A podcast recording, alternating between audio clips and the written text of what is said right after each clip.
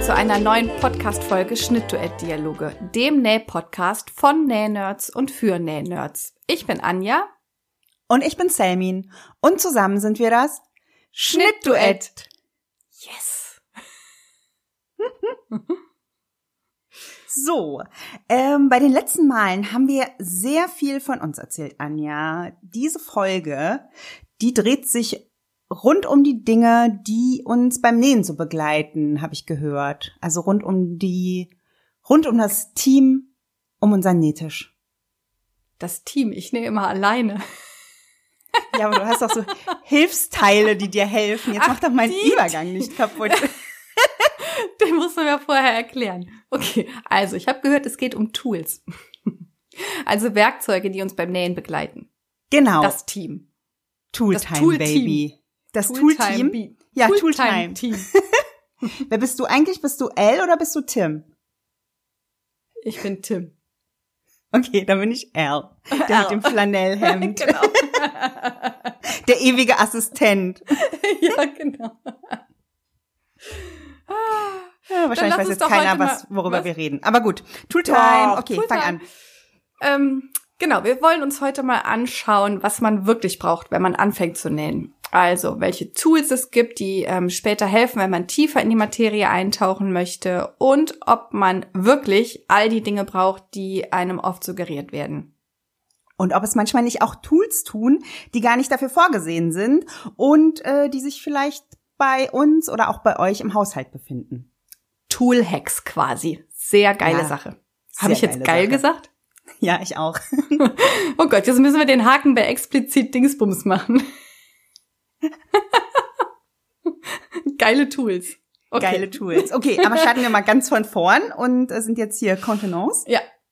Also Nähen ist ja tatsächlich eines der Hobbys, finde ich, bei dem man schon am Anfang eine Reihe von Tools benötigt, bevor man so richtig durchstarten kann. Ähm, und es geht ja heute nicht direkt darum, weil das Thema hat, glaube ich, eine eigene Folge verdient. Aber das Ganze beginnt ja schon direkt bei der Nähmaschine. Da ist man schon von Anfang an vor einer Riesenentscheidung, finde ich. Außer man heißt Selmin. Genau, ja. Also ich habe mir damals tatsächlich von heute auf morgen eine äh, 100 Euro Nähmaschine, das finde ich jetzt im Rückblick, finde ich das schon sehr günstig, ähm, eine 100 Euro Nähmaschine online bestellt, würde ich aber so heute, glaube ich, auch nicht mehr machen. Oder vielleicht würde ich das doch genau so machen, wegen meiner ganzen Ungeduldsgeschichte. Ähm, aber jetzt das ganze Nähpensum, was ich, was ich jetzt in den letzten Jahren irgendwie zurückgelegt habe, äh, da würde sie mich wahrscheinlich auch wieder nicht glücklich machen. So, ich habe mir dann damals halt, nachdem ich diese günstige ganz schnell bestellt habe beim bösen A, ähm, habe ich mir halt einfach nach ein bis zwei Jahren dann eine bessere bestellen müssen. Ja, du siehst das also auch so, dass man sich nicht das günstigste auf dem Markt kaufen sollte, auch wenn man ein richtiger Anfänger ist. Mm, Ja, also es muss nicht immer mehr Geld sein, aber man kann sich vielleicht auch eine gut erhaltene, gebrauchte Maschine für wenig Geld kaufen, die ja dann auch qualitativ ein bisschen hochwertiger ist. Ja, Ja, da muss man nur gucken, dass eine Gebrauchsanweisung dabei ist. Wobei es ja mittlerweile auch für alles und jedes richtig gute YouTube-Tutorials gibt. Äh, ich weiß gar nicht, wann ich das letzte Mal eine Gebrauchsanweisung in der Hand hatte. Irgendwo habe ich, Ich noch eine nicht. Kiste. ja, ich suche die auch immer. Und dann gehe ich, dann gucke ich Google. Ja, genau. Also es gibt für jede Maschine eigentlich bisher eine Gebrauchsanweisung online. Aber gut, zurück zu den Nähmaschinen. Also ich finde, man sollte sich schon, wenn man sich dann eine kauft, dann sollte man die vorher irgendwo schon mal getestet haben. Das heißt, auch wenn ich mir die online kaufe, dann muss ich irgendwie wissen, was mich erwartet. Am besten ist es natürlich, wenn man die irgendwo vor Ort im Laden ausprobieren kann, weil man ja auch ähm, so, so ein Gefühl dafür entwickeln muss. Und ganz am Anfang neigt man ja vielleicht auch dazu, irgendwie eine Maschine zu kaufen, die tausend Stiche hat. Also meine Maschine, die hat, die hat nämlich so viele Stiche, die habe ich, glaube ich, heute noch nicht benutzt. Und ähm, ja, dafür muss man halt erstmal einfach gucken, ob das passt. man sollte vielleicht wenigstens, ähm, wenn man vielleicht bei einer Freundin mal an der Maschine gesessen hat und die einem gelegen hat, dann sollte man ähm, vielleicht wenigstens gucken, dass man bei der gleichen Marke bleibt. Weil es, ich finde, man als Laie denkt man ja, okay, es ist halt eine Nähmaschine, die nähen alle geradeaus und die machen alle einen Gradstich. Aber wenn man mal verschiedene Marken und verschiedene Maschinen nebeneinander stehen hat und die wirklich mal durchtestet, das ist echt ein Unterschied. Auch wenn man es nicht glauben kann. Und wenn man ähm, so eine Maschine das erste Mal ausprobiert, dann merkt man ja erst, ob man da überhaupt Spaß dran haben könnte. Ja, das stimmt. Ähm, aber manchmal ist es ja auch so, dass wenn man eine schlechte Maschine hat, dann macht das Ganze ja auch erst recht keinen Spaß und man weiß gar nicht, dass es an der Maschine liegt. Nee, genau. Ich hatte damals auch, meine erste Maschine war auch eine sehr günstige Discounter-Maschine mit günstigem Discounter-Garn dabei, aber dazu kommen wir später nochmal. ähm, und die war okay. Ich habe halt gedacht, das ist eben so. Oder es liegt an mir, dass die Stiche nicht so schön sind. Und dann ist meine Oma gestorben irgendwann. Traurig, aber irgendwie auch gut, weil ich dann nämlich ihre Nähmaschine bekommen habe. Die ja. hätte ich ja sonst nie ja. gekriegt. Ich wäre auch gar nicht auf die Idee gekommen, mir eine teure Maschine zu kaufen. Ähm, das war damals eine alte Pfaffmaschine. Meine Oma war gelernte Schneiderin und die hat eben wirklich hauptsächlich Kostümchen genäht. Und dieses mhm. Ding hat geschnurrt wie ein Kätzchen. Und da merkt man erst, wie ein Gradstich aussehen kann und wie glatt sowas laufen kann, im Gegensatz zu einer Discountermaschine. Ja, genau. Ähm Genau, auf jeden Fall, man muss sich ja nicht äh, direkt eine teure Maschine kaufen, wenn man sich mal so ein bisschen ähm, umhört oder einfach mal in eine Gruppe von Menschen fragt, hat einer von euch eine Nähmaschine, findet sich hundertprozentig irgendwo eine Hand, die hochgeht und sagt, ja, ich habe noch eine auf dem Dachboden oder im Keller oder im Regal, die da ganz alleine rumsteht. Und dann könnte man sich die ja zumindest für den Anfang vielleicht mal ausleihen. Und äh, dann merkt man ja, ob das Ganze einem liegt oder eher nicht. Ja, das sehe ich ganz genauso. Also ich habe auch die Erfahrung gemacht, dass wenn man irgendwie drüber spricht, dass man näht, dann ist, kommt immer irgendjemand um die Ecke, der sagt, ja, bei mir ist auch eine im Regal, ich habe mir mal eine gekauft, aber die benutze ich nicht. Und auch in einer der vielen WhatsApp-Gruppen, in denen ich Mitglied bin, da war mal eine Freundin, die, die hat einfach direkt in die große Runde gefragt, ähm, ob, ob ihr jemand eine Nähmaschine ausleihen kann, weil sie das mal testen will. Und natürlich ist jemand aufgetaucht, bei der noch eine im Keller war. Und mit der konnte sie dann halt loslegen und wusste dann, ob die Maschine oder das Hobby allgemein etwas für sie ist. Ähm, und natürlich sollte die Maschine auf jeden Fall was, tau was taugen. Also das haben wir ja eben auch schon, auch schon erwähnt. Oder so wie ich das gemacht habe, wenn man einen Nähkurs macht und mit seiner Nähmaschine vielleicht nicht so zufrieden ist, dann äh, kann man dort fragen, ob es Maschinen gibt, die man ausprobieren kann. Und dort kann man die dann halt auch testen, direkt an einem konkreten Nähprojekt. So habe ich das zum Beispiel gemacht. So bin ich an meine jetzige Brother gekommen, mit der ich auch immer noch sehr zufrieden bin. Weil eben mit dieser günstigen Nähmaschine war ich halt mega unglücklich und dann habe ich mich direkt in dieses Teil verliebt und so fing das dann mit meiner Nähmaschine an. Aber gut, also wie gesagt, um die Nähmaschine als Tool geht's ja heute nicht. Es geht um all die Tools drumherum, die zum Nähen dazugehören und die man so benötigt. Oder eben auch nicht. Oder eben auch nicht. Anja, welche Tools hast du denn von Anfang an genutzt, ohne die du bis heute niemals leben kannst? Ähm, ich glaube, da ist tatsächlich nur das Garn übrig geblieben. Also das Garn als Garn, nicht das Garn vom Discounter, sondern Garn. Okay. Ich habe damals ja angefangen mit ähm, Matte und Rollschneider, ähm, weil ich damals mit Patchwork angefangen habe tatsächlich. Oh, war ja. Äh. Genau, und ich hatte halt keinen Atlas, ich hatte direkt eine Matte mit einem Rollschneider und einem langen Lineal. Genau. Ja. Das war so das erste, was ich mir gekrallt habe. Das lag aber auch daran, dass meine Mutter ganz viel so Patchwork-Kissen gemacht hat und dann war das eben schon verfügbar. Dann ja, hatte okay. ich Schneiderkreide am Stück, weil die hatte meine Oma auch immer die, und die war ja mein Vorbild. und ähm, ich glaube, das war's für den Anfang. Genau. Hattest du kein Maßband oder so? Nee, bei Kinderkleidung hat mir das, ich, also ich habe ja nicht für mich genäht am Anfang, sondern ganz, ganz am Anfang eben ähm, also Patchwork würde ich es jetzt nicht nennen. Ich habe zwei, drei Stückchen Stoff aneinander genäht, sonst meinen die Leute mhm. nachher, ich hätte hier riesige Decken, was habe ich nie auf die Kids. Kette gekriegt. Genau, super schön, aber habe ich nicht gemacht. Okay. Ich habe äh, mit Kinderkleidung angefangen, mit Jersey damals. ja, Ähm, und da habe ich kein Maßband genommen. Also da war Aber- wirklich, ja. Wie hast du denn dann äh, die Nahtzugabe zugezeichnet? Mit dem Geodreieck tatsächlich. Ach so. Weil ich das finde ich auch Okay. heute übrigens noch. Geodreieck oder eben an engen Stellen äh, so ein Handmaß. Ah, okay, I see. Genau. Ja. Und Körpermaße haben mich da eh noch nicht interessiert. Bei einem Baby ist das sowieso eine Woche später ja wieder obsolet, Wumpi. was man da so gemessen hat. Von daher, genau. Dann Und geht auch im Sack. Genau. dann habe ich meinen Schnitt, habe ich die Matte hingelegt, meinen Stoff da drauf, das Schnittteil drauf, mit dem Rollschneider einmal quer drumrum, also klar mit der Kreide abgezeichnet, die Nahtzugabe dazu. Und ähm, genau. Mhm. Wie war das denn bei dir? Alles andere habe ich eben irgendwann eingetauscht. Und du? Also bei mir ist auf jeden Fall als Lieblingstool, ohne das ich nicht leben kann, das ist und bleibt mein Maßband. Das war irgendwie schon von Anfang an so.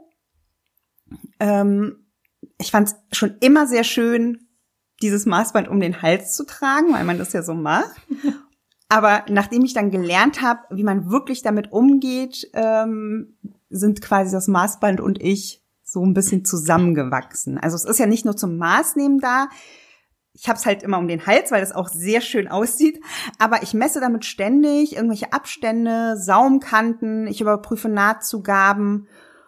Und ohne dieses Maßband fühle ich mich echt nackt. Und das ist das Erste, wonach ich greife. Und dann ist ähm, das zweitwichtigste für mich eine gute Stoffschere. Und da habe ich echt lange gebraucht, um die richtige auch für mich zu finden und auch um richtig mit ihr umzugehen. Also man kann, man kann mit Stoffscheren auch echt viel falsch machen. Papier schneiden zum Beispiel. Ja, nicht nur das. Ich habe ganz am Anfang habe ich meine Schere auch mal so ganz achtlos einfach in meine Tasche geschmissen, die auf dem Boden war. Da habe ich auch echt Ärger von meiner Nählehrerin Oh bekommen. Warum? Ich weiß, das geht gar nicht. Und die ist dann auch tatsächlich an der Spitze so ganz leicht verbogen. Und auch die Blätter, also wenn man da zu grob die einfach irgendwo hinschleudert, Ja. dann ähm, verschieben sich halt auch die, auch die Schneideblätter.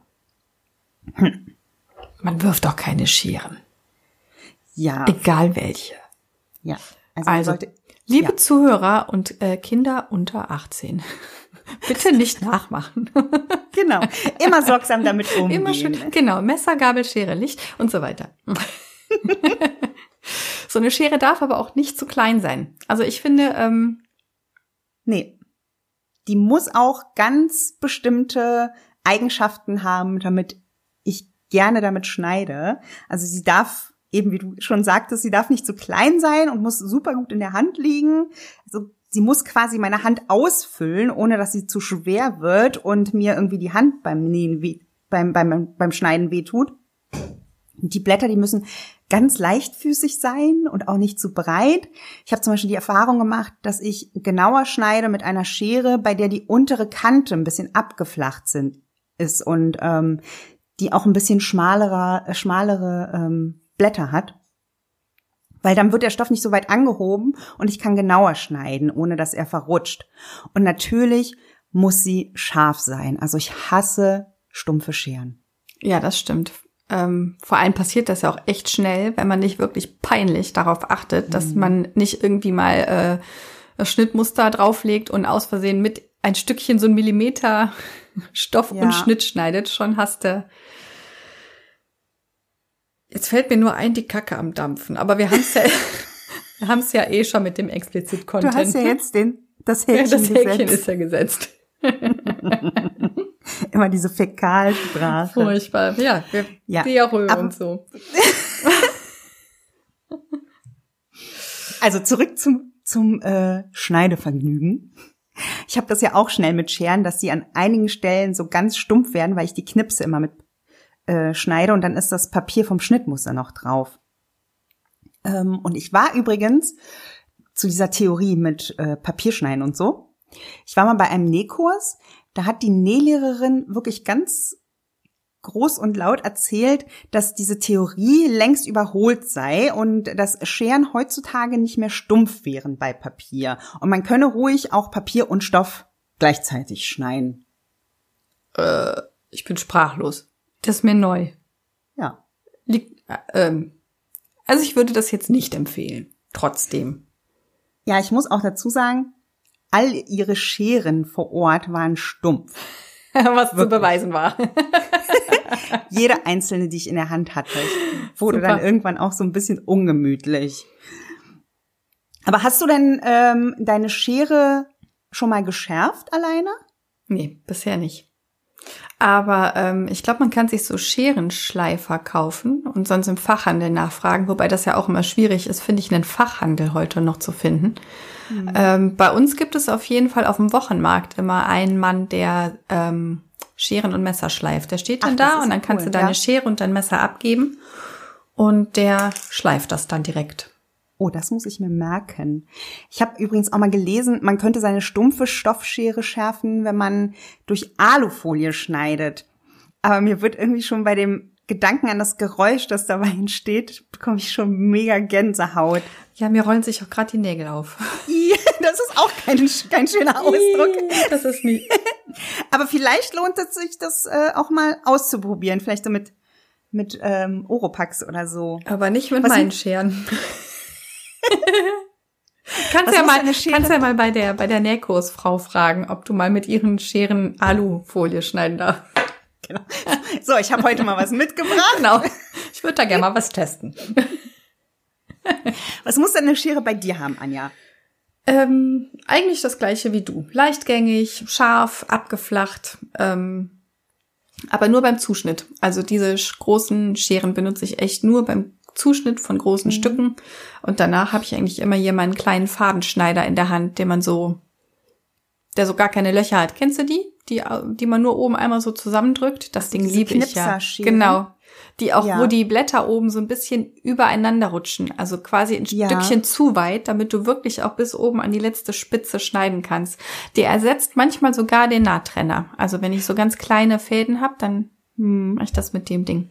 Ja, ich, ich komme mir damit ehrlich gesagt nicht so richtig zurecht, ne? Dass ich finde, da Ich verrutscht das Garn immer so dazwischen. Nee, dann hat's echt den falschen. Also ich hatte Ja, okay. bisher auch ähm, so billige, die Mhm. man halt irgendwo kauft, genau wie man halt anfängt mit Scheren.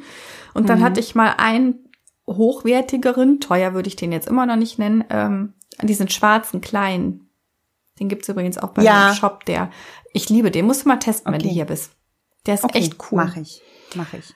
Aber wo wir jetzt bei kleinen Scheren sind, was auf alle Fälle bei mir auch nicht fehlen darf, ähm, ist die kurze Fadenabschneideschere. Also es ist, bei mir ist das dann halt eher so eine klassische kleine Fadenschere neben der Maschine.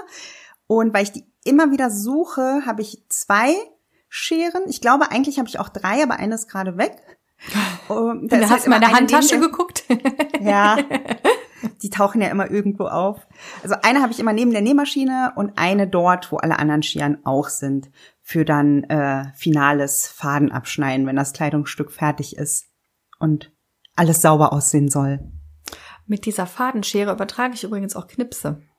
Weil das Also dann, mit dieser mit dieser kleinen. mit dieser schwarzen. Okay. Genau, ich mache das halt mit der schwarzen. Ich habe auch so eine Fadenschere mit ähm, mit Löchern für die Finger, aber ich das ist für mich irgendwie wieder so ein, ein Griff zu viel, bis ich da die Finger eingefädelt habe. Die andere greife ich einfach. Wer Das faul hat die ist, Menschheit zwar schon seit Scheren erfinden so gemacht, aber man muss ja nicht immer sagen, dass man, das habe ich schon immer so gemacht, sind keine Dinge, mit denen man sich weiterentwickeln kann, liebe Selmin. I'm sorry. Also so mal nicht, ne? Ja, ja. Jedenfalls knipse ich damit auch. Ich mache da meine Knipse mit rein, weil man da so schön viel Gefühl vorne drin hat, finde ich, mit den Okay. kleinen Scheren. Ich mache das gar nicht mit der großen Zuschneideschere. Okay, ich verstehe. Und- ja, sollte ich vielleicht auch Ihr versuch ähm, mal. ein bisschen wechseln. Hm. Geht viel einfacher. Du schneidest auch nicht so schnell zu weit, weil die ja gar nicht so groß ist. Ja. Ja. vorne. Und eine Pi- Pi- Papierschere. Ich, Papier. ich habe auch eine Papierschere. Und du? Ich habe eine.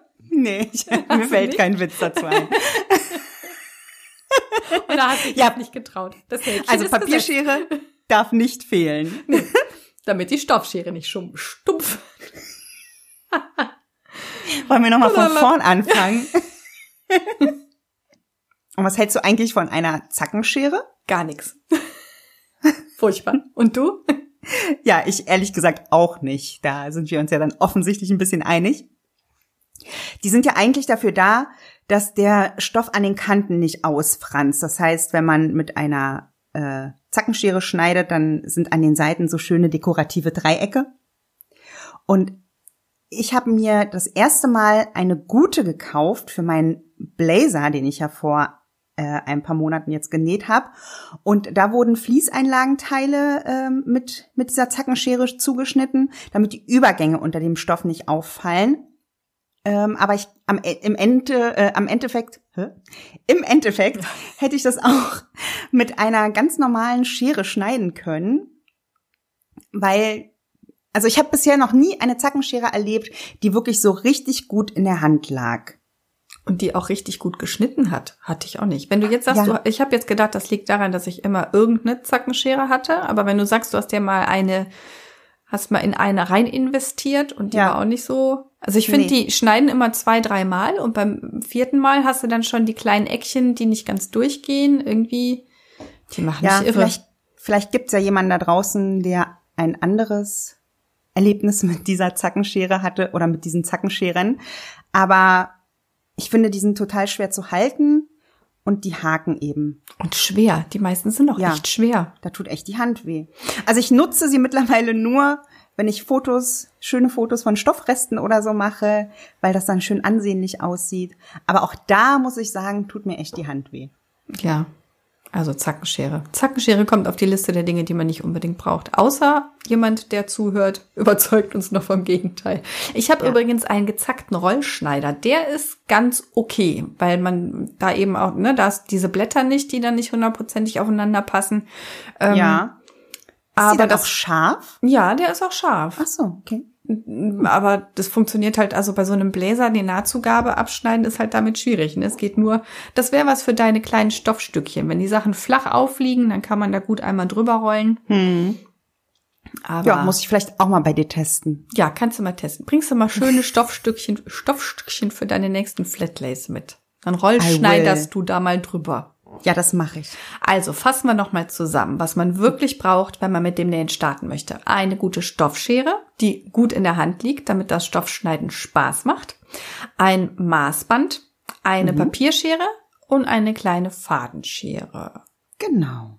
Und Stecknadeln. Oh ja, Stecknadeln. Oh, ich liebe Stecknadeln. Ich liebe die mit diese feinen kleinen silbernen, mit den niedlichen kleinen Metallköpfchen oben. Da kann man so drüber bügeln und da passiert nichts. Und die passen immer farblich zum Nähprojekt.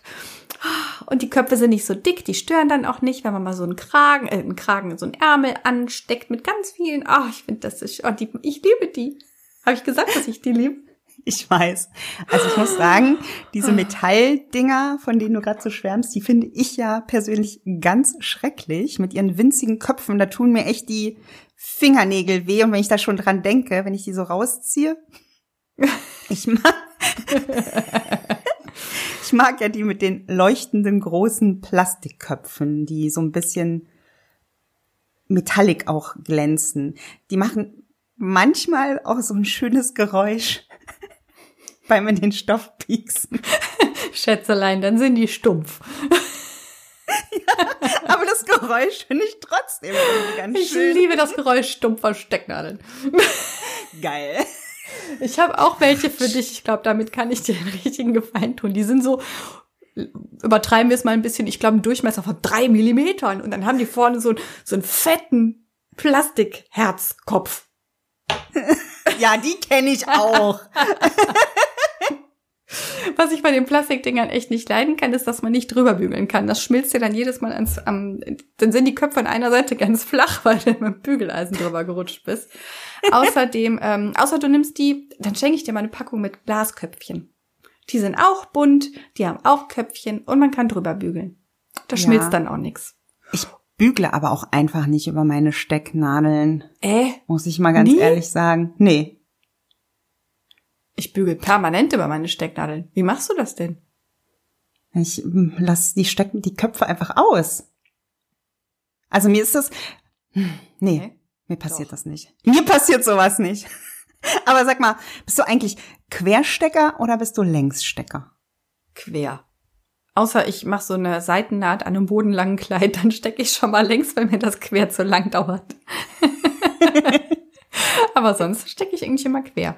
Aber ja, dann ist ja ähm, immer die, die da musst ja. du ja vorher Gehirnschmalz reinsetzen, damit ja. du weißt, wie rum du das Stück später unter die Nähmaschine steckst, damit du das dann auch mit der rechten Hand. Kennst du das Problem, wenn du falsch rum gesteckt hast und dann immer unten, aber das hinten unter deinem Nähgut das Köpfchen von Ja, das ist beim Längsstecken. Beim Querstecken passiert das nicht. Nee, beim Querstecken nicht. Aber auch darum steckt man ja auch immer das Köpfchen nach außen. Also das Köpfchen gehört ja immer dahin, wo An kein Stoff mehr ist. Schnittkante. Genau.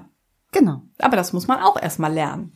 Ja, also ich mache das ja auch so, dass ich immer quer stecke.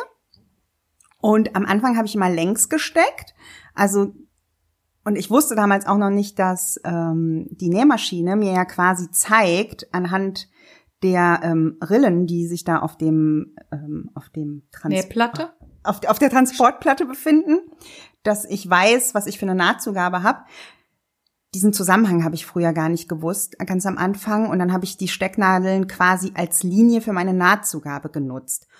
Und weil ich eben nie strategisch genug war, vorher darüber nachzudenken, wie rum das Teil gleich in die Nähmaschine kommt, äh, musste ich halt dann irgendwie nach so einem Steckvorgang immer wieder umstecken, damit ich diese Nähnadeln dann äh, raus rausziehen kann. Und dann bin ich eben auf diesen Trichter mit der Transportplatte gekommen. Äh, ja, und da seitdem stecke ich auch immer quer und jetzt kann ich die Köpfe dann auch einfach ganz leicht rausziehen. Und natürlich nähe ich da auch nicht drüber. Oh, nee. Nee. Oh, furchtbar. Lass, das klang jetzt ein bisschen ironisch. Aber wir möchten da jetzt, glaube ich, nicht näher so drauf Raum eingehen. Dieses, genau. das ist ja sowas, dieses Geräusch, wenn du dann so eine Nadel triffst und die Nähmaschinennadel da so dran vorbeiflutscht. Oh. Das ist nicht schön. Das ist nicht schön, nee. Nein. Was ich aber echt nicht leiden kann, sind diese Plastikklammern. da schwören ja so viele drauf, aber ich finde, das ist so. Das kann praktisch sein, wenn man zum Beispiel Leder näht, ne? Oder mhm. alles, wo man die äh, Stiche, wo die Stiche eben drin bleiben von Stecknadeln. Oder bei besonders dicken Sachen. Also ich glaube, wenn man so ganz dick äh, mit Futter und allem mhm. mehrere ja, Lagen hat, dann kann Nadeln das, echt, ne? kann das ja. echt sinnvoll sein. Aber ich finde, das ist irgendwie so, ah, so unromantisch. Diese Plastikdinger ich, so unsexy. So, ich, nee, ich finde, ja, Nähen ist ja irgendwie was Sinnliches und diese hm. Plastikklammern sind mehr Wäsche aufhängen. Das ist nicht ja. sinnlich. Das sind so ein bisschen Stimmungskiller, ne? Ja. Die Adiletten des Nähzimmers. Oder die, die Tennissocken unter den Nähtools quasi. Übrigens kannst du über die auch nicht drüber bügeln. Man könnte aber vielleicht auch Büroklammern nutzen. Aber die rosten wahrscheinlich, ne? Die gibt's Oder auch beschichtet. Ja. Ach, keine Ahnung. Oder diese schwarzen Klammern, ich nenne die immer Maulis, weißt du, was ich meine? Diese ja, Papier. damit pinne ich immer meine Schnittmuster zusammen und hänge die über den Bügel. Ach so, ja genau. Die. Genau. Aber über die kannst du auch nicht bügeln. Nee, ist auch schwierig. Aber mit Leder bügelt man ja auch nicht. Und alles, was nicht Leder ist oder so, das macht man ja wohl auch mit Stecknadeln. Wegen ist einfach romantischer. Ich bin auch so eine romantische. Mein Mann wird jetzt lachen. Ja, wo wir gerade bei Romantik sind, ein gutes Bügeleisen brauchen wir noch. Romantik. Ja, stimmt. Ja. Ähm, das ist wichtig. Was mich daran nervt, ist, dass es immer so viel Platz wegnimmt. Deswegen bügele ich eigentlich die meiste Zeit, also so diese kleinen zwischendurch mal drüber Bügelgeschichten, mhm. immer mit diesem Mini-Bügeleisen.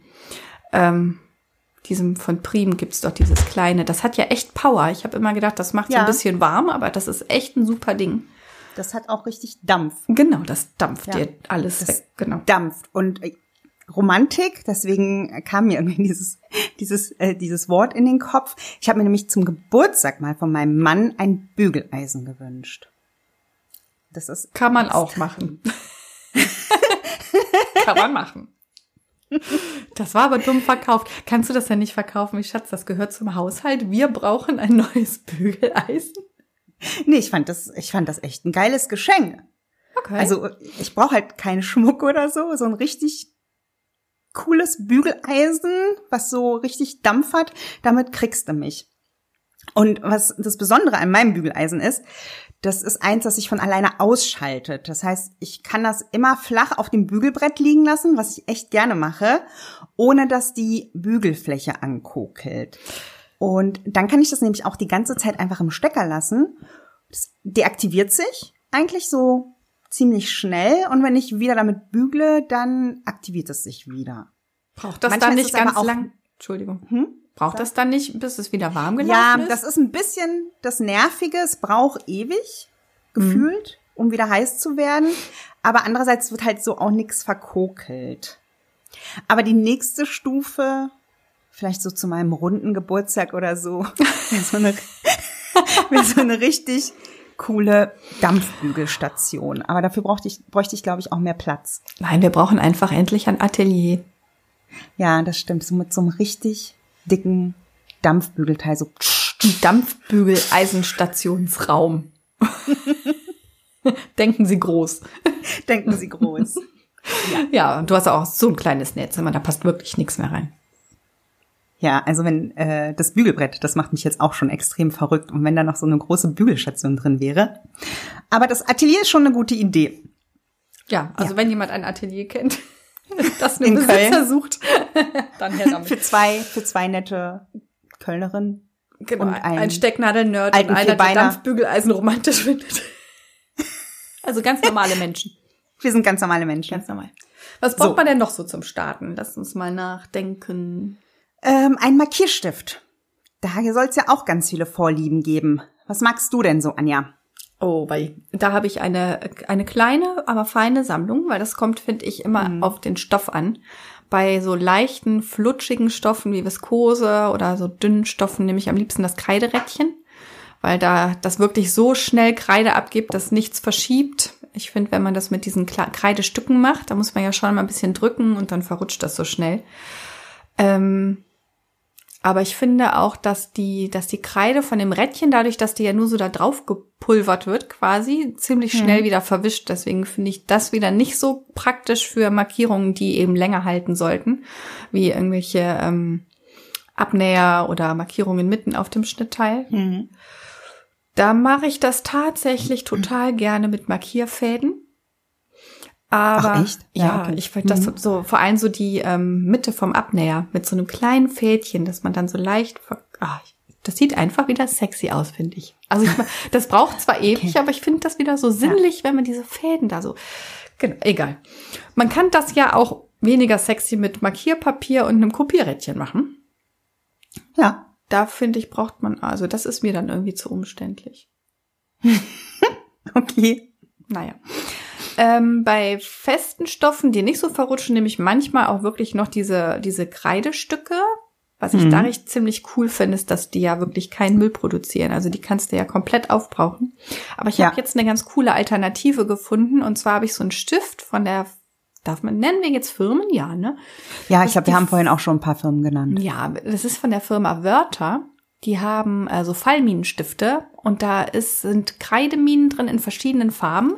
Die sind von denen aus gar nicht für Stoff ausgelegt ursprünglich. Ich habe die aber mal angeschrieben und durfte das mal testen und die sind super. Also für so festere Stoffe mit diesem Stift, der liegt super in der Hand, da kann man richtig schön mit schreiben, den mag ich echt gerne. Und der sieht schön aus. Okay. Und es schwören aber ja auch ganz viele auf diese Frickson-Stifte. Kennst du die? Die man, nee, das sind das? so ähm, diese ein bisschen wie Kugelschreiber, die gibt's aber auch als Textmarker und die kann man wegradieren auf Papier. Aha, okay. Und die lassen sich angeblich wieder wegbügeln. Aber die fallen für mich wieder in die Kategorie unsexy, weil die so bunt und quietschig sind. Man kann sie nicht nachfüllen, soweit ich weiß. Mhm. Bin ich mir jetzt aber nicht sicher. Ich glaube, man kann, also das ist mir zu, zu Plaste. Okay, ich, ich verstehe. Gibt's sonst also ich mag was? ja. Hm, sag. Gibt's sonst noch was? Ich überlege gerade. Was magst du? Ich mag, also es gibt ja wirklich viel und ich mag tatsächlich Kreide. Ähm, können ja viele irgendwie auch nicht anfassen. Aber ich mag diese Standardkreide total gerne. Aber wie du schon sagst, es kommt da auch immer sehr auf den Stoff an. Und ich liebe dieses Rädchen mit dem Pulver. Da mag ich auch schon das Geräusch. Und dann kann man das am Ende so schön abklopfen. Aber ich benutze halt auch ganz viele unterschiedliche Markierstifte. Wenn ich so Linien machen möchte, dann ähm, benutze ich auch schon so diese, diese Trickmarker. Und manchmal tut's auch einfach ein Bleistift. Und manchmal, da bin ich auch ganz krass und benutze einfach einen Kugelschreiber. Uh, nein. Ja. ja. Oh nein. Man, was mich aber manchmal nervt, ist bei diesen Zauberstiften, also es sind die, ich nenne die jetzt mal Zauberstifte, die ja dann irgendwie wieder verschwinden sollen nach einer Zeit, die ähm, bleiben dann wie immer. Ja. Äh, für immer. Die bleiben wie für immer quasi. Wie für immer. Ja. ja. Genau, da habe ich mich auch schon geärgert. Da habe ich auch auf irgendeinem Kleid, das ist wie so, ich habe so Patchwork-Sprühkleber. Das finde ich ganz praktisch, wenn man die ganz fein auf so Brusttaschen macht. Dann kann man die komplett fixieren mhm. und dann aufnähen, ohne dass die verrutschen. Äh, wenn der allerdings zu alt wird, dann geht der nicht mehr weg. habe ich festgestellt. Hast du das mal mit Wärme probiert darüber? Ich habe das mit allem probiert. Tut es nicht. Aha, okay. Vielleicht weiß ja jemand da draußen. Ja, ich kann jetzt halt nichts mehr in die Brusttaschen reintun. Aber die sind akkurat aufgenäht. Ja, sehr gut. Aber äh, hier, ähm, apropos Wärme, diese Zauberstifte, da wollte ich eben noch drauf, drauf hinaus, die Zauberstifte, die werden durch Wärme auch permanent. Das heißt, wenn man die einmal benutzt, dann soll man nicht drüber bügeln. Genau, stimmt. Habe ich auch mal gelesen. Aber ich, also ich habe es noch, ich weiß, ich kann mich nicht erinnern, ob ich drüber gebügelt habe oder nicht. Ich will, ich will jetzt den Namen dieser Stifte auch nicht durch den Dreck ziehen. So. Wir haben doch gar keinen Namen genannt. Nein. Markierstift. Vielleicht he heißt die Marke Zauberstift? Nein. Na gut. Ist jetzt auch Wumpi. Also, was braucht man denn noch, Anja? Garn, aber nicht vom Discounter. Hatte ich das schon erwähnt? Niemals ja. Garn vom Discounter. Das ist so schön unregelmäßig und reißt so schön schnell. Also super für, ganz schlimm. Also niemals okay. Discountergarn. Und das okay. so fusselig und ja, das darauf muss man echt achten, dass das, äh, ja. äh, dass das ein schöner Faden einfach genau, ist. dass der gleichmäßig ist, dass er aus guten Fasern ist und dass, dass der gut verdreht, ver, ver, verfädelt. Wie heißt es denn? Ge, gewirkt, gewebt, gedreht, ge, gezwirbelt. Gezwirbelt ist, genau. Ich liebe ja mein RPET-Garn. Da bin ich so happy, dass es das gibt. Das ist, äh, kennst du das? Das ist Polyestergarn. Das wird aus alten PET-Flaschen gemacht. Ich habe es bei dir auf dem Account gesehen, aber ich habe noch nie damit genäht. Das näht sich super.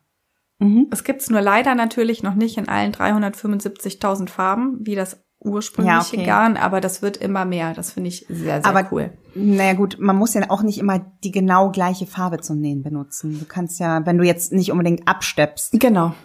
Ja, dann kannst du ja eine Farbe nehmen, die so ein bisschen dem ähnlich sieht. Ja, meine Oma hat das auch geschafft. Ich glaube, die hatte fünf verschiedene Farben, hat damit alles genäht. Aber mich macht ja. das manchmal ein bisschen wahnsinnig, wenn das nicht ganz passt. Okay. Naja. Gut. Lass mir das Aber mal so stehen. Ich bin, ja, ich, wir lassen das so stehen. Wo, äh, die Sache, bei der ich auf jeden Fall bei dir bin, ist, man muss mit gutem Garn loslegen, ja. sonst reißt es. Es muss aber auch nicht immer das Markengarn sein, finde ich. Nee. Also es gibt, gerade wenn du jetzt irgendwie im Fachhandel bist oder im Stoffladen, dann gibt's meist unter dem Markengarn noch so Rollen ohne Namen, die aber trotzdem ein bisschen günstiger sind, sind und äh, die finde ich auch immer sehr gut. Und was ich auch finde, was überhaupt keinen Sinn macht, ist, dass Garn der Oma zu benutzen, die das irgendwie schon ganz lange in ihrem Vorrat hatte. Oder von der Mutti, die, die, also manchmal kommen ja so Leute und haben dann so Kisten mit Garn und sagen, hier, damit kannst du jetzt nähen. Mhm. Und da kann es nämlich ganz oft passieren, dass die Garne einfach durch diese ganze Lagerung schon morsch geworden sind. Morsch. morsch. Das, ist auch so ein, ist auch so ein komisches Wort, oder? Morsch. Also das Garn ist dann morsch beziehungsweise spröde, was auch nicht wirklich ein schöneres Wort ist. Das Garn ist nicht mehr ganz so reißfest. Es ist nicht mehr reißfest. Also am besten, man macht eine kleine Reißprobe. Das heißt, man zieht mit einem kleinen Ruck und wenn das Garn eben schon ein bisschen spröde ist, dann äh, reißt das extrem schnell. Und andere, die geben noch so ein bisschen nach beim, beim Reißen. Hast du denn eigentlich immer, ich, also ich ahne jetzt schon, was die Antwort ist. Hast du immer gleichfarbenen, äh, ja, gleichfarbenen Ober- und Unterfaden? Ähm, ja, schon. Ich habe sogar mal was genäht mit einem äh, zweifarbig, also ne, oben war eine andere Farbe, zwei verschiedene Farben so zusammengenäht und dann habe ich den Unterfaden auch passend zum anderen Stoff genommen. Ja. Weil das dann eben schöner, schöner aussieht. Nee, ja, manchmal mache ich das auch. Aber also mich macht das sonst echt verrückt. Ich, das sind so Sachen, das kann ich nicht. Okay, also mhm. ich bin vielleicht ein bisschen zwanghaft. Okay, bei manchen Sachen ja nicht, aber hier offensichtlich schon. also bei mir reicht es tatsächlich, wenn ich würde jetzt nie ein schwarzes Kleid oder ein dunkelblaues Kleid mit weißem Untergarn ähm, nähen, weil manchmal guckt ja auch der Unterfaden von, von oben hervor und dann sieht das einfach nicht schön aus. Aber ich achte dann wirklich schon darauf, dass ähm, beide Garne eine dunkle Farbe haben. Ja, also man braucht vielleicht wirklich nicht haargenau den, in den passenden Farbton, aber wie du schon sagst, es soll zumindest irgendwie so in die Farbfamilie passen. Ja. Ähm, was man aber wirklich auf alle Fälle noch braucht, ist Schnittmusterpapier zum Abpausen. Außer man schneidet direkt den Bogen aus, aber das macht man ja gerade bei so überlagerten Dingern eher nicht. Was benutzt hm. du denn da gerne? Ja, da habe ich ehrlich gesagt auch schon ganz viele Möglichkeiten durch. Am Anfang habe ich ähm, ganz standardmäßig mit so dünnem Schnittmusterpapier gearbeitet. Meine Mutter, die ist ja, ähm, die ist Schneiderin und die hatte früher so eine ganz dicke Rolle. Also es war, die war vielleicht ein Meter breit und äh, die, da war da, da war wirklich ganz viel Abpauspapier aufgerollt. Äh, die war immer unter dem Bett und diese Rolle war einfach nicht tot zu kriegen. Ich glaube, dass sie die übrigens heute noch hat, nach 20 Jahren und die ist mit ihr nach Istanbul gezogen. Äh, an der hat sie immer gezehrt und ich habe mir am Anfang äh, immer diese kleinen Bodertütchen mit dem Schnittmusterpapier gekauft. Aber das wurde mir dann irgendwann zu teuer und dann habe ich angefangen mit Malerfolie aus dem Baumarkt. Ähm, das habe ich dann mit so, ich, ich sehe schon dein Gesicht. Unsexy. das habe ich dann mit so, ähm, mit so wasserfestem Stift umrandet. Da sagen ja auch ganz viele, dass das dann auch ein bisschen ähm, ja ungenau wird das Zeichnen, weil diese Stifte so dick sind. Aber ich denke ja dann immer, man, wenn man danach schneidet, da hat man sowieso noch so viel Potenzial, äh, schief zu schneiden. So ungenau wird das überhaupt nicht. Auf jeden Fall fand ich diese Malerfolie auch irgendwann ein bisschen unsexy. Es sah einfach nicht schön aus auf dem Stoff. Es gibt ja auch Leute, die tatsächlich Mülltüten benutzen. Ist wahrscheinlich auch eine super Lösung. Für mich käme das jetzt auch nicht wirklich in Frage, weil sich das einfach nicht gut anfühlt, ähm, dieses dünne Material irgendwie auf dem Stoff. Und das ist mir viel zu viel dünnes Geflusel. Also es ist günstig, es ist eine sehr günstige Lösung, aber wie du es schon sagst, auch eine sehr unsinnliche Lösung, finde ich. Also am schönsten sieht es schon auf dünnem Papier aus, dann mit Bleistift oder Kugelschreiber ähm, abgepaust. Ich finde ja auch ehrlich gesagt diese Plastiktüten, also ich meine beim Zuschnitt und beim Übertragen von Schnittmustern bleibt ja ohnehin immer viel übrig. Ne? Dieses ganze Papier, dieser Müll, den man da produziert zwischen den mhm. einzelnen Schnittteilen, das bleibt ja gar nicht aus. Und wenn man das dann noch in Plastik hat, also Papier ist ja schon ärgerlich, aber in Plastik. Ja, also ich glaube, gibt's einfach, es gibt viele Vorlieben da draußen. Meine Vorliebe ist es nicht mehr. Ich äh, zieh da Papier, Papier äh, vor. Und dann gibt's ja noch äh, die Methode mit dem Abradeln. Das habe ich auch mal bei einem Kurs gelernt und habe das ganz lange Zeit auch gemacht. Ja, stimmt. Das hat meine Oma auch noch gemacht mit diesen, mit diesen Rädchen, mit den Zacken dran. Das kenne hm. ich. Das sieht, das gehört definitiv in die Kategorie sexy, aber nicht quickie. Möchtest du vielleicht, ich glaube, das kennt nicht jeder, weil das machen, glaube ich, auch nicht so viele noch so. Möchtest du vielleicht mal kurz erzählen, wie das funktioniert? Ja, gerne. Also man braucht auf jeden Fall festeres Papier. Ich habe da immer diese Malrolle für Kinder von Ikea genommen. Weißt du, die ist in der Kinderabteilung. Ja, da habe ich auch ganz viele Rollen hier. Ich liebe ja, das Zeug. Genau. Und äh, man braucht für diese Methode ein Kopierrädchen. Das sind diese, das sind diese kleinen Rädchen mit den Rillen. Das kann ich nachher verlinken. Und das Papier Ähm, das wird auf eine Oberfläche, also dieses Malpapier, dieses Papier von Ikea, das wird auf eine Oberfläche mit etwas Dicke oder Struktur gelegt. Also beispielsweise kann man das auf den Teppich legen oder unter eine Decke, die man auf dem Tisch ausbreitet. Darauf kommt dann nochmal der Schnittmusterbogen. Der wird festgesteckt und mit dem Rädchen kann man dann über die Linien ziehen. Und dann hat man auf dem Papier die Linien abgedrückt und kann so zuschneiden. Ich finde, das funktioniert super. Mhm. Und machst du das noch so? Nein. Ehrlich gesagt, mittlerweile muss vieles bei mir irgendwie so schnell gehen, dass ich direkt in das Schnittmuster schneide. Ich bestelle mir digital auch immer direkt die A0-Bögen von der Plotterei, wenn eine Firma das anbietet. Und dann schneide ich direkt aus diesem Papierbogen aus. Weil die Papiermenge die ich fürs Abpausen verwende, die ist ja die gleiche, ähm, wenn ich jetzt etwas irgendwie neu ausdrücken, ausdrucken muss später oder neu abpausen muss auf Papier, falls sich die Maße ändern oder so. Oder wenn ich mal für jemand anderen nähe, was bisher jetzt nicht so oft vorgekommen ist. Aber vielleicht rede ich mir das auch einfach immer ein bisschen schön, um Zeit zu sparen. Natürlich geht es halt auch nicht bei Schnitten, die überlagert sind, wie zum Beispiel bei den meisten Nähbüchern oder auch in der Boda. Ähm, da muss ich dann natürlich abpausen.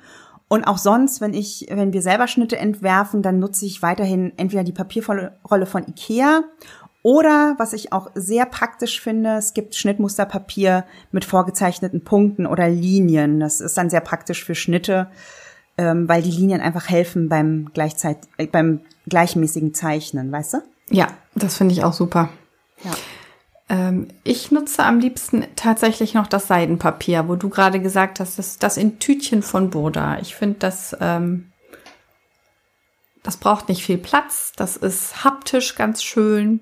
Aber ich träume ja auch schon ewig von so äh, von Schablonenkarton. Kennst du das, mhm. wie das in den Schneidereien immer hängt? Und dann würde ich alle Lieblingsschnitte auf diesen Schablonenkarton übertragen und die Teile bekämen dann so große Löcher und dann würden die ähm, schön geordnet an diesen Schablonenhaken in meinem Nähzimmer hängen. Ach, das wäre so schön. Irgendwann, wenn ich mal so ganz viel Zeit habe, ne, dann wird es soweit sein. Oh, ich finde, das, das sieht auch wieder so sexy aus, finde ich. Ja. Okay. Ja, okay. Hase. Wegträumen. Ich, ich bin reiß dich jetzt mal aus deinen Träumen. Wie ist das denn, mal Themawechsel, wie ist das mit Nähgewichten? Oder benutzt du Nähgewichte oder machst du das mit Stecknadeln? Ähm, Stecknadel benutze ich eigentlich nur bei kleinen Teilen oder wenn es wirklich sehr rutschige Stoffe sind oder wenn, wenn man, wenn ähm, Muster zueinander, also aufeinander passen müssen. Mhm. Aber sonst bei so großen Sachen am liebsten Nähgewichte. Da habe ich einfach so riesengroße Unterlegscheiben aus dem Baumarkt. Die finde ich, äh, finde ich super. Ja, manche bemalen die ja auch irgendwie schön, ne? Ja, das ist mir dann wieder zu bunt. okay. Okay. Ich mag äh, dieses silberne schlichte fertig. Ja, okay, I'm sorry. ich gehe da auch immer wieder anders vor. Also wenn der Stoff sehr rutschig ist, dann stecke ich auch schon mal. Oder wenn ich Streifen oder Karo-Muster habe, wie bei dir jetzt auch, und die will ich unbedingt einhalten, dann brauche ich echt enorm viele Stecknadeln. Aber ich nehme äh, die meiste Zeit auch Gewichte. Ich habe mir zum Beispiel, das kann ich nachher mal verlinken, aus alten Matrioschka-Puppen, die habe ich mal angemalt und dann benutze ich die jetzt als Gewichte. Ich habe nämlich so eine große Münzensammlung und da packe ich dann immer die ganzen Münzen rein und dann kann ich, wenn die ganz schwer und dann kann ich die so auf den Stoff packen. Aber man kann natürlich auch Gurkengläser nehmen oder andere Konservendosen die Hipster, die nehmen heutzutage wahrscheinlich das Glas mit Kimchi. Kimchi? Kennst du nicht Kimchi? Das ist doch dieses scharfe chinesische Zeug. Das ist, das ist koreanischer koreanischer Kohl. Genau, super lecker. Ja, kannst Aber du jetzt nehmen. Ist das jetzt, hat das, ist das jetzt das neue Hipster-Ding? Habe ich wieder hinterm Mond gelebt? Weiß ich nicht, es redet doch immer jeder von Kimchi. so. Du bist seit Ewigkeiten der Erste wieder. Aber ich bin ja auch kein Maßstab, was sowas angeht. Hm. So. Kimchi. Man kann aber Kimchi. auch die großen Adventskranzkerzen vom letzten Jahr nehmen, wenn noch welche übrig sind. Oder Blumentöpfe. Nur von Kaffeetassen würde ich abraten.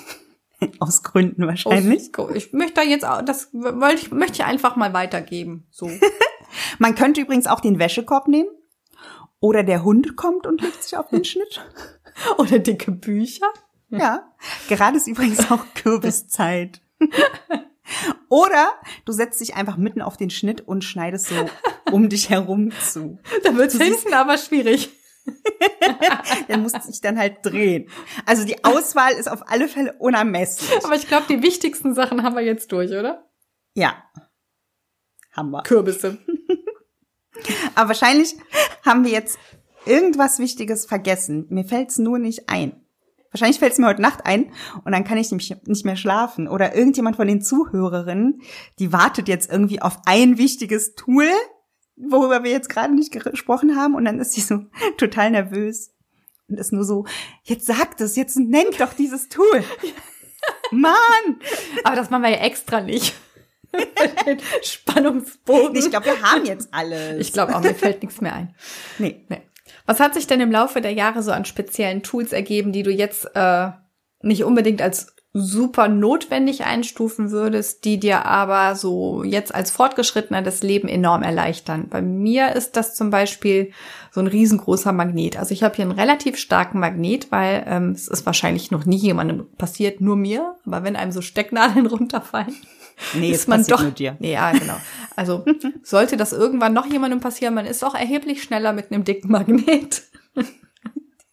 Oder man ruft die Kinder. Okay. Aber red weiter über deinen dicken Magneten. Du wieder. Was denn?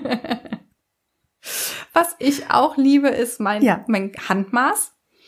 Das ist quasi dein, dein Zentimetermaß Maßband, das du dir um den Hals hängst, ist Mhm. mein kleines Handmaß, wo man mit dem kleinen Riegel, also das ist so eine, ähm, so ein, wie so ein kleines Metall. Ach so, so ein Saummaß, ja. Saummaß, das nennt sich, glaube ich, Näh- und Strickmaß. Ich finde das nämlich Okay. super schwer zu ergoogeln, aber als Näh- und Okay. Strickmaß findet man das.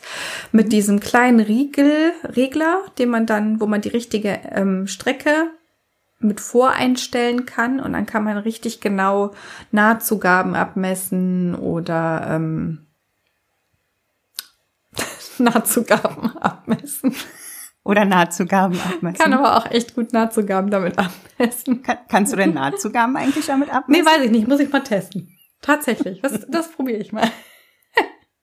okay. Und dieses, ähm, dieser uralt Hack mit dem Masking Tape, um dann die Nahtzugabe, weil diese Stichplatte unten, die Transportplatte, Ja, die geht ja immer nur bis zu einer gewissen Grad, je nachdem, Ja. was man näht, aber oder man einen richtig breiten Saum unten haben möchte, Mhm. dann finde ich das immer super, wenn man sich diese breitere Nahtzugabe ähm, mit Masking Tape einfach unten auf der Nähmaschine markiert und dann da entlang, sich da entlang hangelt beim Nähen. ja, das mache ich auch gern. Das äh, ist ein sehr guter Tipp, wenn man übrigens unsere bei unserer Hose Lola den vorgegebenen Saum an, einhält. Genau, da da ist ja der auch so Saum fünf Zentimeter Ja. und meine Transportplatte reicht nur bis vier. Mistekiste. Ja. So. Was auch Gold wert ist, ist mein zweites Nadelkissen. Damit ich nicht immer äh, hinten am Tisch stecke und dann zur Nähmaschine gehe, dann habe ich die Nadel neben der Nähmaschine liegen und irgendwann habe ich beim Stecken nichts mehr. Also so ein zweites Nadelkissen ist da echt ganz praktisch. Ich habe aber, hast du eigentlich Kissen oder hast du Magnete? Ich habe beides.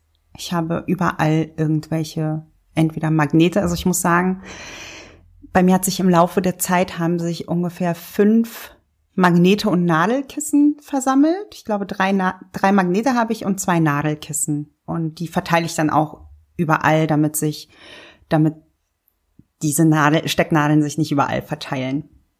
Wobei es gibt ja auch diese Armbänder, ne? damit diese Kissen am Arm. Aber der habe Ja, ich die noch finde ich nicht. aber ganz schrecklich. Dann stecke ich lieber die Sachen in die Couchkissen. Ist aber Dann ich auch blöd, wenn du dir jedes Mal das Couchkissen Couchkissen. unter den Arm klemmen musst und dann damit zur Nähmaschine läufst. Das ist doch lästig. Nicht so lästig wie so ein Armband. Und was ich auch noch habe, sind Textmarker. Ähm, das habe ich irgendwo mal gelesen, wenn man gerade diese überlagerten Schnitte hat, die, Mhm. äh, wo richtig viele Schnitte übereinander liegen. Also es gibt ja welche, da ist das Ganze noch ein bisschen farblich markiert, aber es gibt ja auch richtige Schnittteil-Urwald-Schnittbögen. Ja, wir nennen jetzt keine Namen, aber nein, ich weiß, nein, was du genau, meinst. von relativ großen Herstellern, Ja. da wird man ja blind.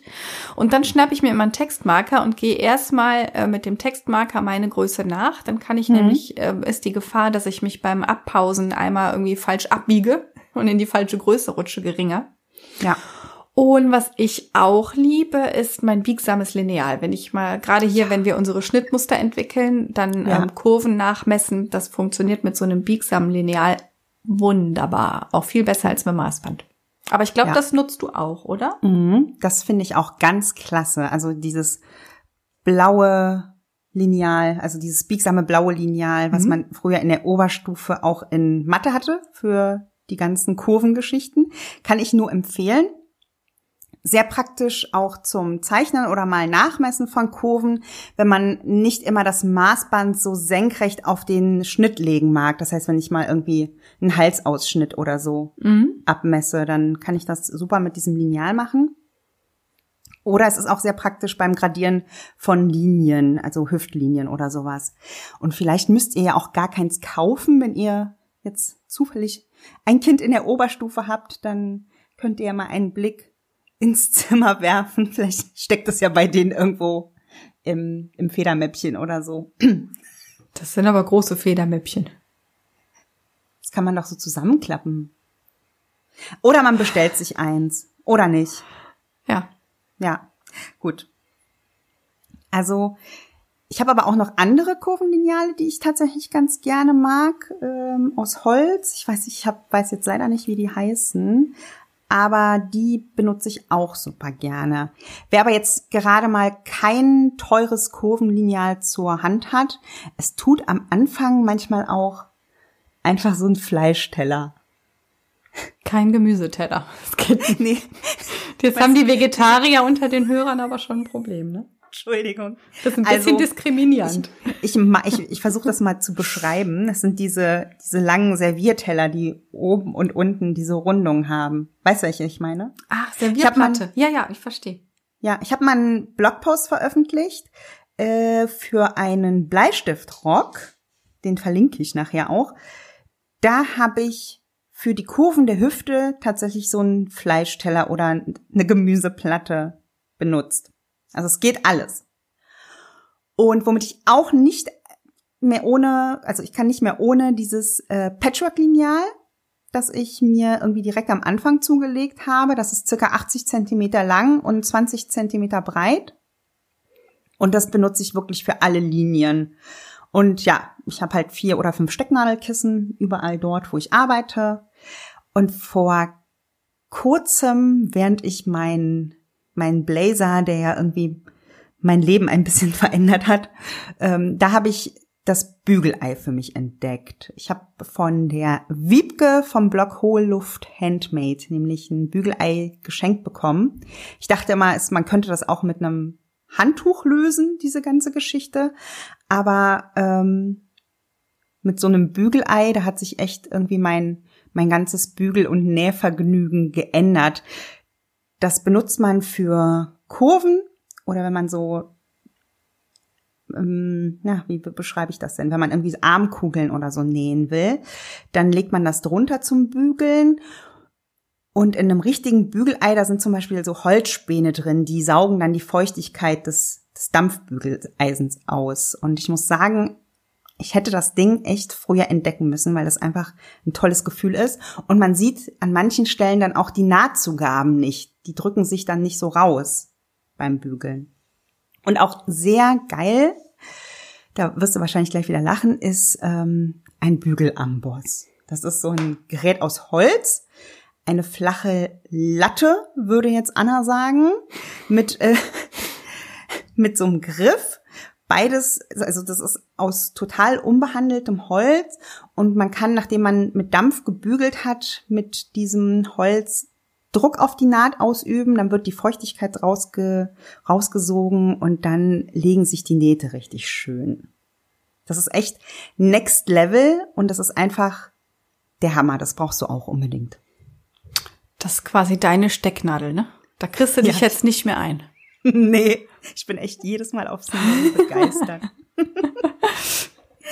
Was auch nicht fehlen darf, finde ich, ist ähm, Heftgarn, also Reihgarn, mit dem man Nähte markieren kann.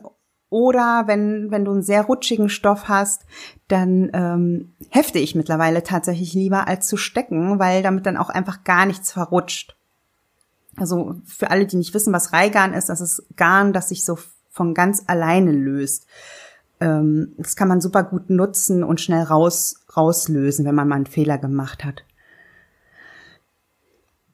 Äh, wir haben übrigens den Nahtauftrenner vergessen, Anja. Ja, weil wir den nicht brauchen. Hab ich noch nie gebraucht. Das Allerwichtigste. Ohne Nahtauftrenner geht nichts. Nee, das stimmt. Den brauche ich übrigens auch für Knopflöcher. Ja. Ne? Oben eine Stecknadel rein und dann zip einmal das Knopfloch aufschneiden. Und super ratsch cooles Ding. Ratsch. durch. Ohne Stecknadel wird das wirklich ratsch. Aber ähm, es gibt übrigens auch so extra Knopflochschneider. Die sehen aus wie so Schraubenzieher. Ja, mit so einem stimmt. flachen Kolben oben, der scharf ist. Und dann wird das so aufgelegt und zack, hast du dann das Knopfloch. Und manche von den Geräten kommen auch mit so einer kleinen Minimatte. Aber das habe ich noch nicht ausprobiert. Also ich glaube, man müsste auch für jede Größe irgendwie einen anderen kaufen. Und das lohnt sich wahrscheinlich nur, wenn du wirklich viel mit Knopflöchern nähst, irgendwie in der Industrie oder so. Mhm. Also ich nutze auch immer den Nahtauftrenner für Knopflöcher. Und ohne Nahtauftrenner geht eigentlich gar nichts. Und ich finde, das Schöne ist ja tatsächlich, dass man beim Nähen einfach alles wieder auftrennen kann. Man muss zwar schon sehr vorsichtig sein, aber im Grunde ähm, kannst du wirklich alles auftrennen und so sichtbare Trennungsnähte oder Löcher, die werden, die können dann auch mit Dampf super ausgebügelt werden und dann kann man einfach weitermachen, als wäre nie was geschehen. Meine Mutter übrigens, die hat früher in ihrer Änderungsschneiderei immer diese ganz dünnen Rasierklingen benutzt. Aber die lösen bei mir immer eine gewisse Panik aus. Ich denke mal, man kann sich damit so schnell schneiden. Weißt du? Ja. ja. Ja, die, die ist dann immer so durch die, durch die Nähte halt geratscht. Ah, Gibt's da eine Halterung für oder hat die die echt so in die Hand nee, sie genommen? hat die einfach zwischen die Finger genommen und dann ist sie so. Oh Gott, ich bin ja, Durch. ich kriege ja immer schon Schweißausbruch, wenn ich die bei mir beim Rasierer austauschen muss. Da bin ich immer ganz ja, nervös. Ja, ja. Nee, da ist bei mir auch immer Kopfkino. Nee, ich möchte das nicht. Ja. Hast du denn noch irgendwelche Hacks oder Tipps? Hacktipps? Hextipps? Hacktipps. Hextipps. Ja, ist auch von meiner, heute ist beim, ich bin heute sehr mutterlastig. Vielleicht, weil ich sie so lange nicht mehr gesehen habe. Also man kann auch äh, seine Hand, das macht meine Mama auch, als Maßeinheit nehmen. Also es, zum Beispiel hast du, ähm, also je nachdem, wie dick deine oder dünn deine Finger sind, ist oft ein Fingerbreit, sind halt 1,5 Zentimeter. Ähm, ich weiß nicht, ob, also bei mir ist das zumindest 1,5 Zentimeter. Warte, Vielleicht ich ist es mess bei dir ein grad bisschen nach. Schmaler. Mess mal. Daumen oder Zeigefinger? Das ist, bleibt ganz dir Das überlassen. ist ja praktisch, ne? Dann habe ich ja, Ja. beim kleinen Finger habe ich einen Zentimeter. Und Ja. wenn ich den Daumen ganz fest drücke, habe ich zwei. cool. Genau. Und wenn du zwei Finger, also bei mir sind zum Beispiel zwei Finger breit, vier Zentimeter, dann kannst du dir auch einen Saum so einzeichnen.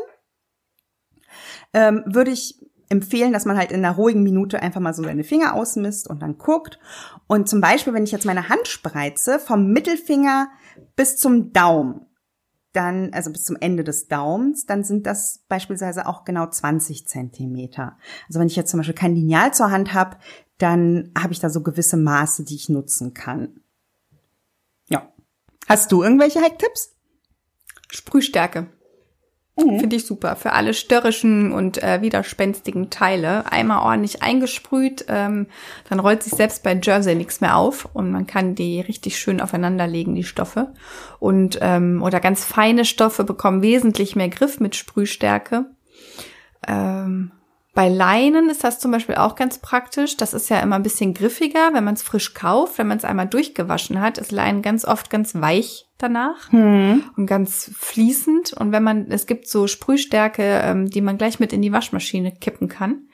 Und wenn man das dann mitwäscht, dann haben die, haben die Stoffe so einen gleichmäßigen Sprühstärkefilm quasi und haben gleich wieder ein bisschen mehr Griff. Geht zum Beispiel Aber- auch.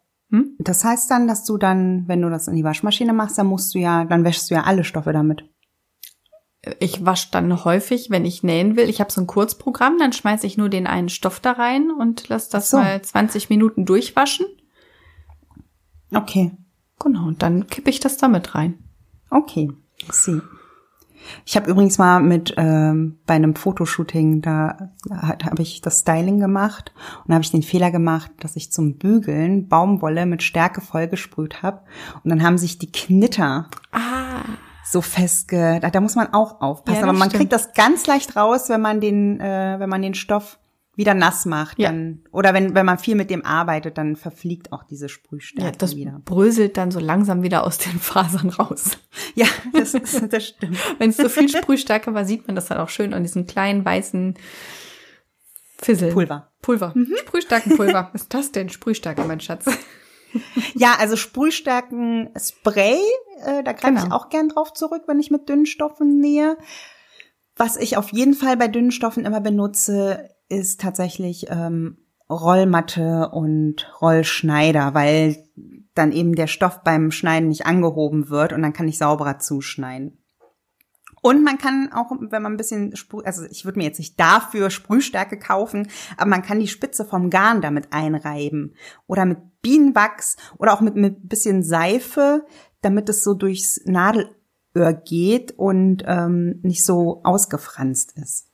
Aber manchmal reicht auch einfach die gute alte Spucke. Hm, Komm, das, das machst du auch, das macht jeder. Nein. Na klar. Und dann, wenn meine Tochter dann schon mal kommt, sagt Mama, fädel, die näht übrigens im Moment auch, fädelst du mir mal das Garn ein und ich mache nur den Mund auf, dann gehen ja schon die Nackenhaare hoch. Nein, ich mach selber. Genau. Das ist das Erste, was man lernt. genau. Ähm, zurück zu den Hacks. Also kein Tool, aber irgendwie doch wieder ein Tool ist äh, so ein Stück Karton, das man sich zuschneiden kann.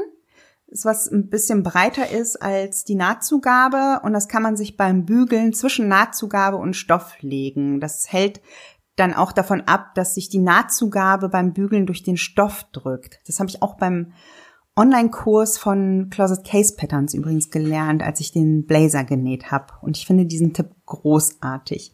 Aber man könnte aber theoretisch auch ein Handtuch nehmen, wenn man jetzt keine Lust hat, irgendwie Karton zu zerschneiden. Und wenn man sich auf dem Karton jetzt noch eine Linie ähm, von ein oder zwei Zentimetern zieht, dann kann man den auch super als ähm, Richtlinie für eine Nahtzugabe zum Umbügeln nehmen. Stimmt. Ne? Wenn du jetzt unten den ganzen Saum von einem Tellerrock oder sowas Lustiges, dann ähm, machst du dir eine Schablone aus Pappe mit der passenden Rundung, malst dir dann deine Sollnahtzugabe auf die Schablone und dann kannst du nach und nach Stück für Stück einmal durchbügeln. Da gibt es auch ganz tolle aus Kunststoff dann so Saumzugaben, Schablonendinger, aber es geht halt auch mit Pappe. Ja, oder man nimmt das Maßband und legt dann immer so die Spitze des Maßbandes bei dem jeweiligen Maß an und macht es rundherum. Weißt du, wie ich meine? Mhm, so mache ich, ja genau. Bei der, Ja. wenn, du, wenn du eine Schablone hast, hast du nur eine größere Fläche und musst mit dem Bügeleisen ja quasi nur einmal Richtung Schablone drüber bügeln. Okay. It will spare you some Zeit. Aber ich muss erstmal die Schablone ausschneiden. Die kannst du doch dann immer wieder benutzen. Okay, sorry. Für alle deine Tellerröcke. Jetzt musst du mir mal zeigen, ich kann genau für die, für diesen Tellerrock-Stapel, Den, der sich auch auf meiner To-So-Liste auf Genau. jeden Fall. für Winter. Okay, aber für alle, die Tellerröcke nähen, wenn Es geht auch für Hosensaum, für ein T-Shirt, für Entschuldigung. Mann, ey.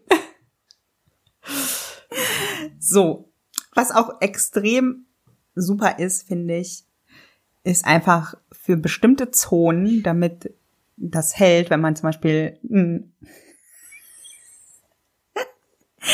wenn man jetzt zum Beispiel äh, einen Reißverschluss oder so festhalten möchte und nicht unbedingt mit Stecknadeln hantieren kann. Das benutze ich bei unserer Hör auf zu lachen. Also, wenn ihr einen Reißverschluss nähen wollt und der, Reiß, der Reißverschluss, der muss halt festhalten, dann benutze ich da schon mal gerne einen Prittstift. Da musst du nur kurz drüber streichen, gar nicht viel, kurz antrocknen lassen und dann einfach drüber nähen. Aber gut, gibt's denn sonst irgendwas, das du nicht besitzt und gern hättest?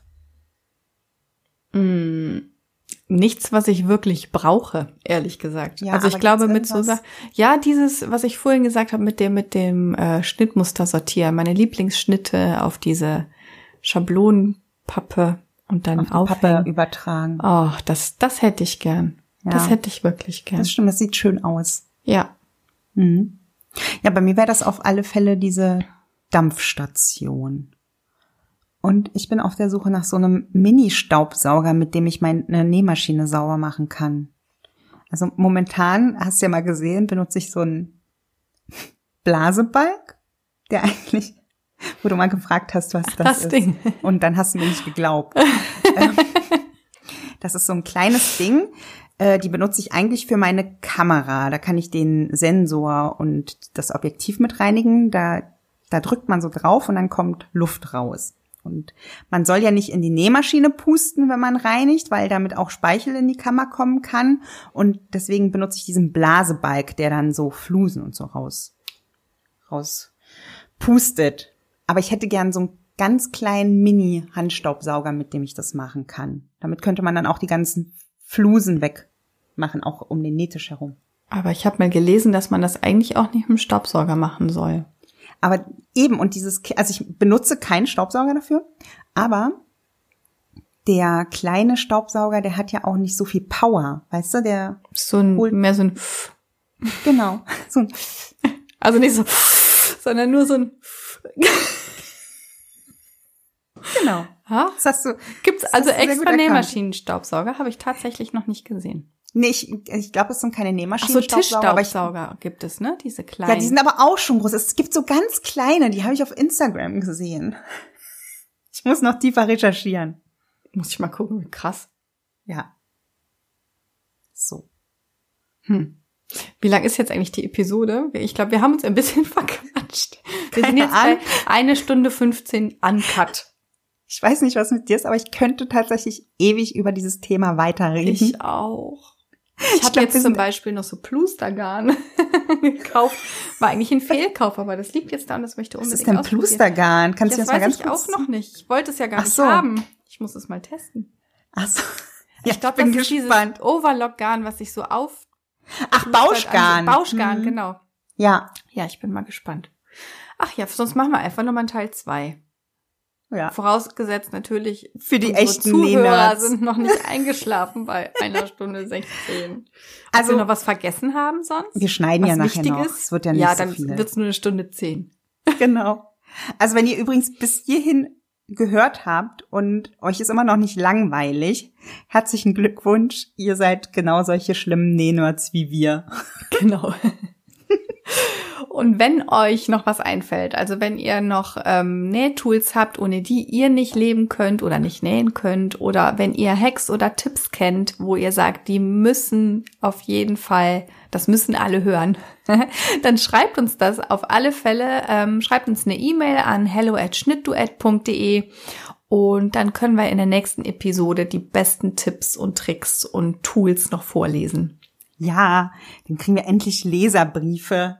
Aber ihr könnt auch in eurer Instagram-Story zum Beispiel eure liebsten Tools oder besten Ideen zeigen und uns, also das Schnittduett markieren. Oder ihr kommentiert das Instagram-Bild, mit dem wir diese Folge anteasern. Lasst uns auf alle Fälle eure Ideen da. Wir freuen uns auch über mehr Inspiration. Ja. Und damit kommen wir jetzt aber auch mal zum Schluss, würde ich sagen. Wir machen jetzt Feierabend hier und freuen uns schon auf die nächste Näh-Nerd-Episode. Ja, bis in zwei Wochen. Tschüss. Tschüss. Tschüss. Tschüss. Bye, bye. Goodbye. Und auf Wiedersehen. Nochmal so ein Tschüss. yep.